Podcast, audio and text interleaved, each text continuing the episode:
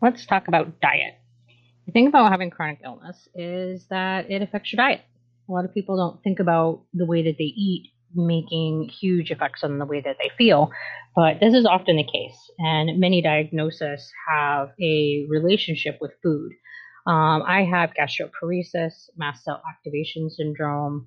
I have postural orthostatic tachycardia syndrome, Ehlers-Danlos syndrome, irritable bowel syndrome, and dystonia, all of which um, can be really affected by what you eat and how you eat and when you eat and how much you eat. And it can be really stressful. Um, so, oftentimes, people with chronic illness end up on these really weird, complicated diets. Uh, myself, I am on a low glycemic index, pescatarian, low histamine, high sodium, uh, low calorie diet. That's a lot of things. So, what does all of that mean, and why am I on them? So, a low glycemic index diet is a type of ketogenic diet where you are looking at the ways that foods affect your blood sugar rather than completely eliminating carbohydrates from your diet or even just mitigating to a number of carbohydrates. You are looking at the amount that foods increase your blood sugars. And this means that you have to check your blood sugars frequently. And it means that you have to do some mathing. Yay.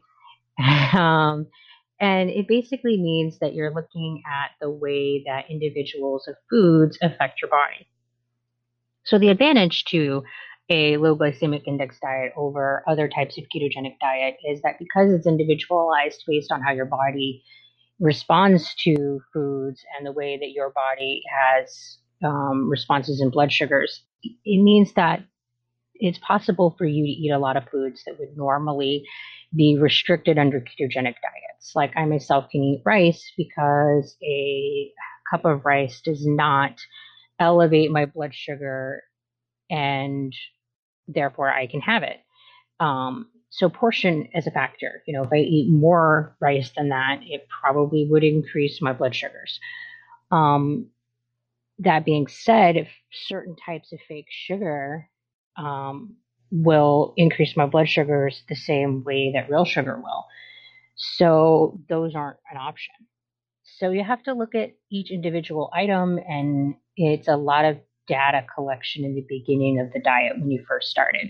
And then after a while, you get to know like how your body responds to different foods, and then you just know what are are good foods for your diet and which ones aren't. Um, so why am I on a low glycemic index diet? Well, first is that by regulating your blood sugars, you can reduce the inflammation in your body, which is super important when you have Ehlers-Danlos syndrome hypermobile type and you're already experiencing a lot of inflammation around your joints due to all the chronic subluxations and dislocations. Um, also, being on a high fat diet helps with my fatigue. And the last reason that I choose to be on a low glycemic diet is because there's a lot of research that shows that you have less dystonic symptoms when you are on a ketogenic diet, most specifically on a low glycemic index diet. So for me, I feel like it's worth it. Um, a pescatarian diet is a type of vegetarian diet where one is mostly vegetarian, but they also eat fish, eggs, and milk products. Um, for me, this is a preference. Um, it's just the types of foods that I prefer. Um, sometimes I eat outside of this. Um, one type of food that I frequently eat outside of this is that I will often eat chicken. But for the most part, I eat a pescatarian diet just out of of preference. Um, I'm not a big meat eater overall. I would really rather just eat all vegetables. Um, but unfortunately, it's, it's quite difficult to meet my protein and fat requirements without including some types of um, animal products. Uh, so I'm on a low histamine diet because I uh, have mast cell activation syndrome, and in this disorder, it's all about how your body doesn't regulate histamine well.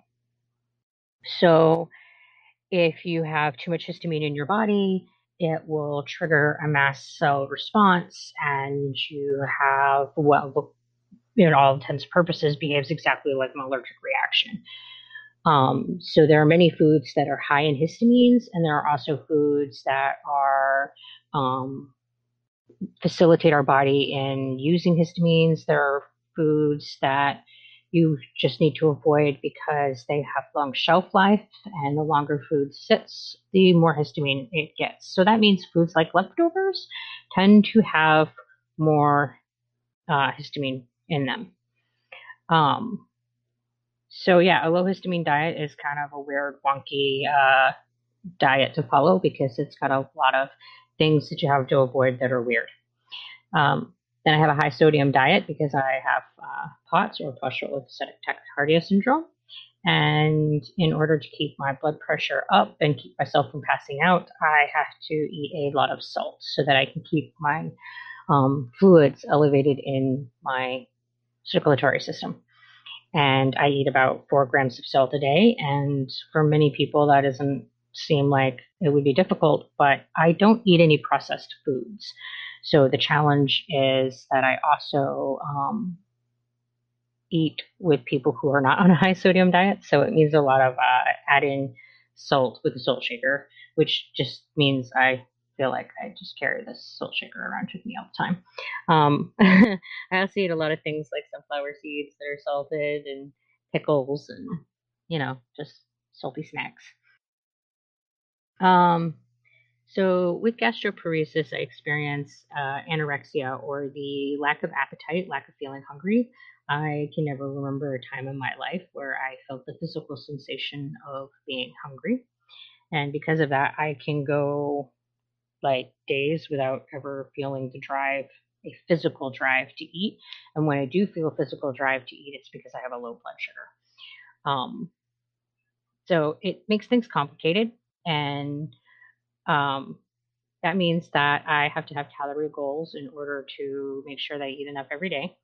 And I have to eat small, frequent amounts. You know, ideally, I would be eating every three hours and eating about 100 to 300 calories each time. And that's crazy, lots of eating. Um, in a perfect world, I eat food first, and but sometimes my stomach gets angry at me, and I have to drink my nutrition, and that means I do um, Max or um, Core Power Shakes. So, yeah, I, you know, have a complicated diet and sometimes food is hard. And with all of this, you know, the thing is that we can easily develop strange relationships with our food when we have chronic illness. You know, we can get food paranoias when we have a lot of allergies or sensitivities, and we can get really odd about trying new foods and we can get food versions. And it's very reasonable when you stop and think about our past experience, but it can seem kind of like a bizarre anxiety disorder from the outside. Um, it can also just get to where it feels like food is a lot of work and you just are like, blah, I don't care, I don't want to, and you just want to go on a food strike and you can do that, but then it means that you end up paying the price and you end up triggering some symptom of something, and then the next few days you feel like crap in some other different way. So yeah, uh, food is important and it becomes a central part of your life when you have chronic illness.